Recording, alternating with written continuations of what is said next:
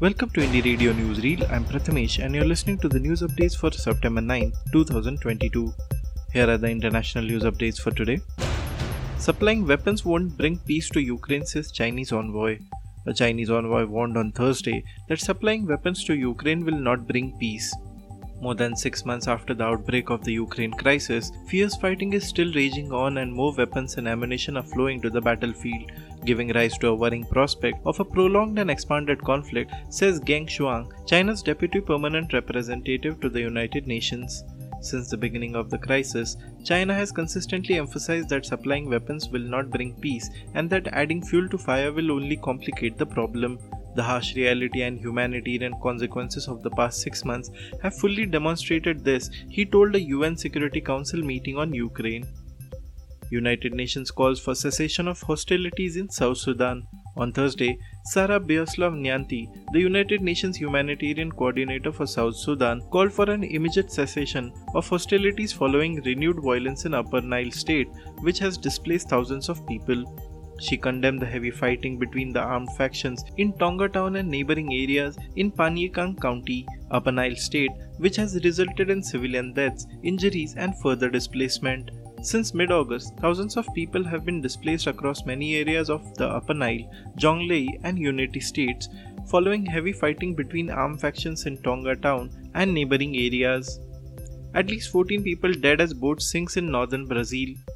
A boat without authorization for intercity water transport of passengers sank on Thursday in the Amazon mouth area in northern Brazil, claiming the lives of at least 14 people.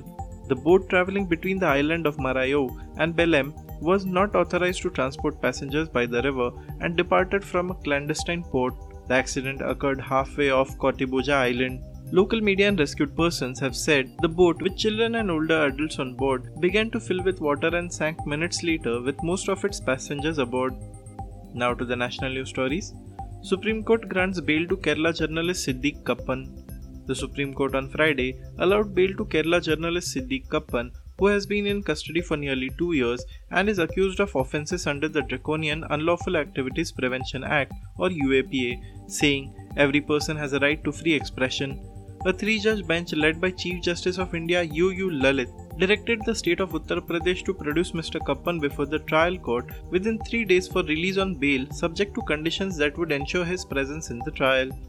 The bench directed that Mr. Kappan would remain in Delhi for six weeks immediately following his release and report to the local police station every Monday. Fighters between structure of Indian state and opposition, says Rahul Gandhi.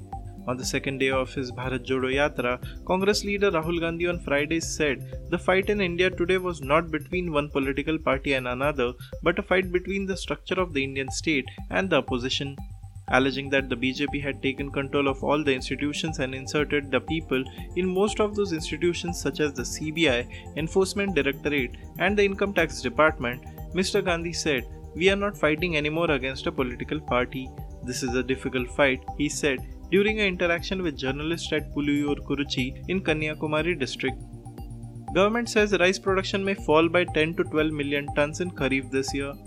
India's rice production could fall by 10 to 12 million tons during the Kharif season of this year due to a fall in paddy sowing area, the government has said on Friday. However, Food Secretary Sudhanshu Pandey asserted that the country will have surplus production in rice. He pointed out that the paddy acreage is lower by 38 lakh hectares so far this Kharif season because of less rains in many states. The Kharif season contributes about 80% of India's total rice production. Loss of production of rice may be 10 million tons, and in the worst case, it can be 12 million tons this year, he told reporters in New Delhi. However, the secretary said that this is an initial estimate based on drop in acreage and average yield. Thank you for listening to Indie Radio Newsreel. For more news, audiobooks, and podcasts, stay tuned to Indie Radio or log on to www.indiejournal.in. Also, consider subscribing to listen to our premium shows.